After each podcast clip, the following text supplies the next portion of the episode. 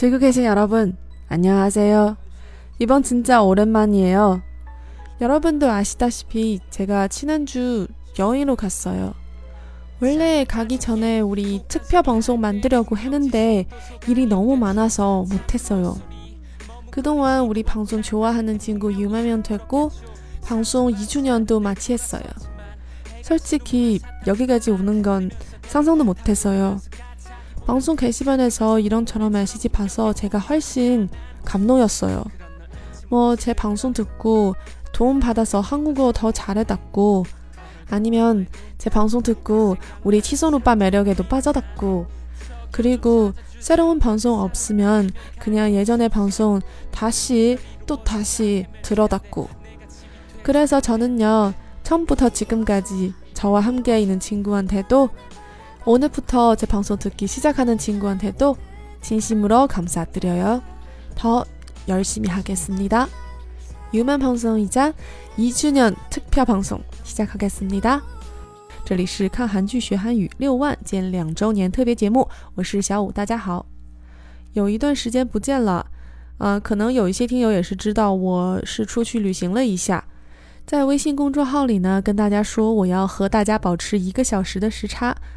那有的听友呢猜我是在韩国，有的听友呢猜我在泰国，啊，其实呢是两个国家都去了。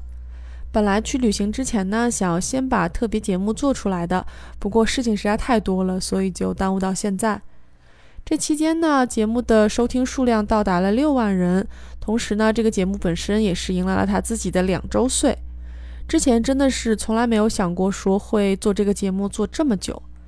其实每次在看呃节目的留言板上留言的时候呢，我自己都非常感动。有的听友呢说，在听了我的节目之后呢，受到了很多的帮助，所以说呢，韩语学习方面有了进步。还有的听友说呢，在听我的节目之后呢，也变成了池成哥的粉丝啊，这点我也是非常欣慰的。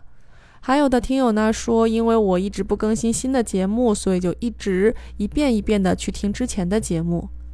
所以今天我呢也是在这里，呃，对所有的听友进行一个非常诚挚的感谢。不管你是从第一期节目听到现在，还是今天才刚刚开始听我节目的听友，之后的节目呢，我也会继续努力的。好了，那今天就开始我们的这一期特别节目吧。其实如果是在去旅行之前来录特别节目的话呢，我还要发愁一下录什么样的题材。但是回来之后呢，这个事情就变得非常简单了。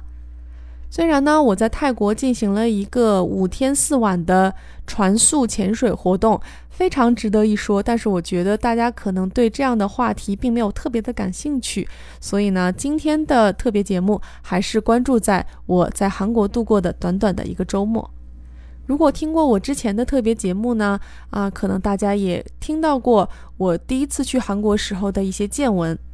那么这一次呢，大概是时隔了五到六年之后的第二次去韩国玩儿。其实这两次，第一次加第二次合起来，在首尔待的时间都不到一个星期。虽然时间呢比较短，但是因为本身在学韩语的关系，所以整个行程还是比较丰富的，尤其是一些小细节，非常的值得回味。所以这期节目呢，我想同时在讲我在韩国的一些经历之外呢，也是呃顺便跟大家说一下一些常用语。其实有一些常用语也是我去了之后才学习到的。一般来讲呢，如果是去旅行的一个行程，大概其应该是从到了旅馆之后出去哪里哪里玩开始讲。但是我这一次呢，要从我到达机场的那一刻开始讲。之前我也说了，我是从泰国飞到韩国，然后呢，准备在韩国待两天之后，再从韩国飞回美国这样子。原本呢，这是一个非常完美的过境签的一个行程。那么这个过境签的规则是什么呢？就是当你的护照上有一个有效的美国签证的时候呢，你从美国去第三国中间经过韩国，或者从那个第三国去美国中间经过韩国，这样都可以。在没有韩国签证的情况下入境待三十天，这个刚才说的规则里面呢，把美国替换成日本、加拿大、澳大利亚和新西兰也都是可以的。那么在我信心满满的递出我的行程机票的时候呢，啊，前面的这个签证官就有了一个疑问，他呢用非常生硬的英语问我说：“北京啊，Not America？” 我一看呢，他指的是我在从韩国飞回美国的时候呢，是在北京有一个经停的，于是我就跟他解释说，一个换乘你也有，就是这个是换乘，然后他一脸恍然大悟的样子，然后跟我说，咱们先慢点，就是稍等一下。本来呢，我觉得应该没什么问题的，但是五分钟之后我就被带到了小黑屋，说是小黑屋啊，其实就是他们移民局的办公室。办公室里面呢有三个工作人员，然后他们在看到我的中国护照以后呢，就说用中文跟我说说等一下。接着呢，他们三个人就开始用韩语讨论起了技术细节。其实问题到底出在哪儿呢？我也是听明白了，在他们讨论的过程中。就是我所谓的这个在北京转机呢，从他们海关的立场来看，就是一个从韩国飞到北京的飞机，所以说呢，就没办法达成这个出发点或者终点有一个是美国这件事情了，因为从他们看来，这就是一个从泰国经过韩国，最终回到中国的这样一个行程。所以其实我呢也是吃了一个教训，就是以后对于转机这种事儿还是要小心，尤其是当海关要看你的这个行程文件的时候。于是呢，我就很机智的走过去，跟他们一起讨论怎么解决这个问题。죄송해요지금뭐가문제있어 요？ 就是不好意思，现在有什么问题吗？그거좀복잡하는데요우리지금최대한으로해결하겠습니다좀기다리세요 就是你这个问题呢有点复杂，我们现在正在努力给你解决问题啊，你先稍微等一下。혹시부경에서환승하는건문제이 죠？ 就是呃，是不是我在北京换乘这件事儿有问题呢？嗯，그렇네 요。 그럼우리비행기표바꾸면안될까 요？ 那么我们换机票行不行啊？환승없이서울에서미국에직접들어가면되겠네 요？ 就是我们换成不转机的，直接从首尔飞回美国的机票，这样是不是就可以了呢？然后他们互相看了看，说可乐可以 h a p 的，就是那我们就这么办吧。我心说，估计你们也想不出其他办法来了，不然就要把我遣返回泰国了。于是我就立刻在现场订了一张直飞回美国的机票。唉，现在还有点心疼我的钱。于是呢，就顺利的盖上了入境的章。在这个过程中呢，我发现海关的这几个人，当他们在说韩语的时候呢，会非常的客气；在说中文的时候，因为他们其中有一个人是会一点中文的，在说中文的时候呢，虽然有点卡，但说话也是比较慢的。但是只要一切换到英文，就会声音又大又没礼貌。我看到的呢，是他们在跟一个俄罗斯的老太太讲话的时候，因为那个老太太一直在说俄语，于是他们就很大声的用英文打断她说。No Russian, English, please。第一次听到的时候呢，我心里在想说，这个海关的工作人员也是，呃，工作太无聊了吧，脾气真的很不好。后来呢，我才发现是因为他们根本不知道怎么才能用英文有礼貌的讲话。因为我发现他们即使是在跟同一个人说话的时候，只要从韩语切换到英语，就会从一个礼貌的状态切换到一个很不礼貌的状态。这个观察呢，也是让我觉得说，呃，这个语言里面如果本身是带有就是敬语的这种成分的话呢，会迫使你说话比较有礼貌。像英语的话呢，嗯，没有敬语这一说，所以说在讲话的时候呢，只能是通过语气和包括一些用词来表示出对对方的尊重。所以如果英语说的不是特别的，呃，应该说不是常用英语的话呢，可能听起来效果就会有一点粗鲁。但是这一切都跟我没有任何关系了。在顺利的进入海关之后呢，我就赶紧取了行李，然后从 ATM 取了钱，存到我的交通卡里面，光速坐上了地铁。仁川呢，离首尔还是有一段距离的，所以即使是坐地铁，也是花了我一个多小时的时间才来到了我位于中五路的住处。我的天，我说了十分钟才刚刚说到我住下。录到这里呢，我觉得特别节目可能还是需要分两期来说。好吧，那今天这一期节目呢，就主要给大家讲一讲住行。有关于吃的部分呢，我可以再另外分一期节目来讲。之前我在十一的时候呢，有做过一期有关于首尔旅行的节目。当时呢，其实我还没有计划这一次的行程。在那一次的节目里呢，我有跟大家说一些呃不去特别著名的景点也能好好玩首尔的方法。说起来是不是有点纸上谈兵呢？因为我其实这一次也才刚是第二次到首尔呢。其实安排的这一次行程原本呢是想说押宝。在这一个周末呢，神话会举行他的十九周年演唱会啊。为什么会压这周末呢？因为二十四号呢是十九周年的纪念日，然后通常这一场演唱会，这个周年演唱会都会安排在啊三月份的大概齐的这个周末。没想到呢，这次竟然安排在了六月份，所以呢，我干脆就来实现一下我之前十月份给大家推荐的一个行程。当天晚上呢，我除了去明洞吃了个饭以外，也就是去宏大的门口逛了一下。这里呢，跟我大概五六年前去的时候变化不是很大，啊，还是有很多可爱的小店，然后啊，包括一些咖啡店啊、餐厅，还有一些衣服店，其中有一些是呃一些设计师自己开的店，所以还是挺有逛头的啊。因为我的箱子呢已经非常满了，所以我也只是逛了一下，并没有买什么东西。主要的行程呢，还是安排在了第二天。我呢，为了把我想去的地方都去全，所以我把第二天安排的非常满。早上的第一站呢，就是去云县宫的洋馆，文祥宫洋馆。那为什么要来这个地方呢？啊，看了我的微博或者是微信公众号的亲故应该是知道的，这里是 Togebi 就是鬼怪的老宅。那我这么一说呢，大家立刻就知道这个建筑长什么样子了，是一个二层的白色的西式建筑。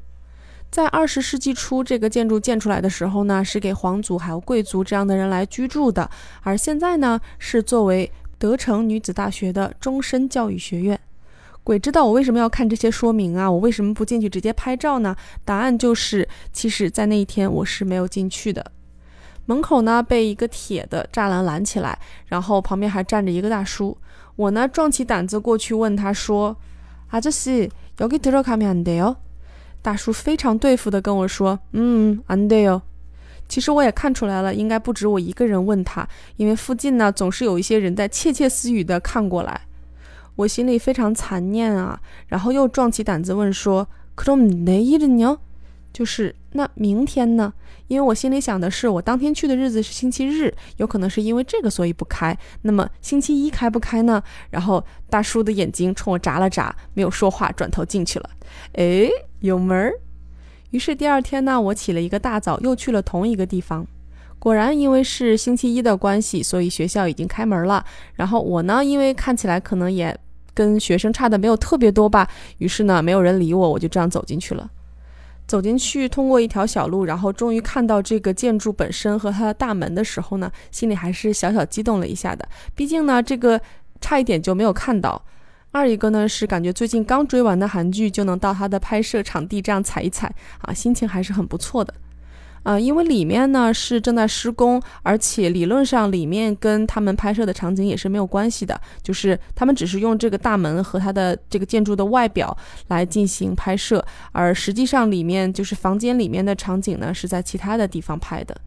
同时呢，在建筑的附近还竖着几个牌子，用各国语言，就是英语、韩语。中文和日语写着说：“这里虽然是鬼怪的拍摄地，但是呢，请参观人员不要走到里面去，因为里面的部分呢是啊学生上课和包括一些幼儿园的小朋友生活的地方，请大家不要打扰。”我当天去的时候呢，在那个时间点，大概上午九点多左右吧，啊，没有一个人，所以当时的感觉还是挺有意思的。那星期一的我是很开心，不过同一时间星期日的我就比较失望了，因为觉得是这个拍摄地没有看到。从这个云县宫出来以后呢，只要过一个马路啊，就可以走到三清洞。那么这里有什么呢？就是我之前在十月份的时候有跟大家说过的这个啊。卡姆库当基就是我不知道怎么翻译这个路的名字啊，但是呢，这里是非常多韩剧的取景的地点啊。当时我在推荐给大家的时候呢，我所说的是啊，又是吴海英的那个两个人第一次啊，就是亲亲的那个地方。但是当我真的走到那个地方呢，我就发现，哎，怎么又那么眼熟呢？原来这里其实也是啊，地狱使者跟金善两个人第一次亲亲的地方。说白了呢，就是老板娘家的楼下。而当我把这里的照片发在公众号里面，问大家这是哪一部韩剧的时候呢？大家几乎是发来了一百万个不同的韩剧的名字。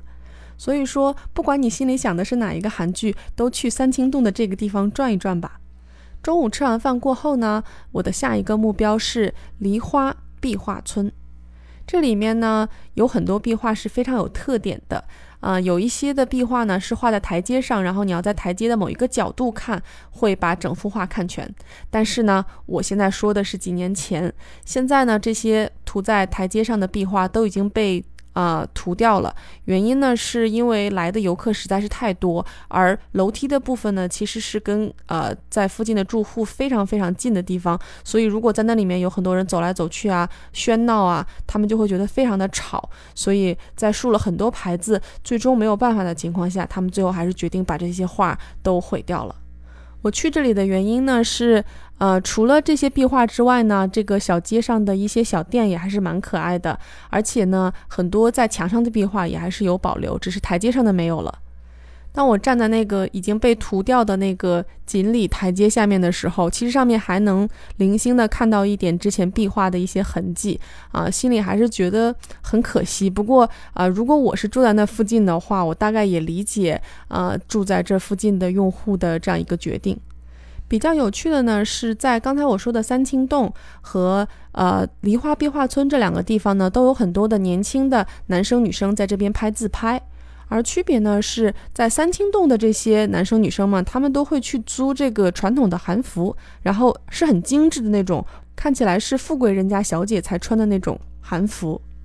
而在梨花壁画村拍自拍的这些男生女生呢，他们租的都是这种大概七八十年代的学生装。看他们拍自拍呢，其实还蛮有意思的。不过我花时间最长的地方呢，是一个猫咖啡厅。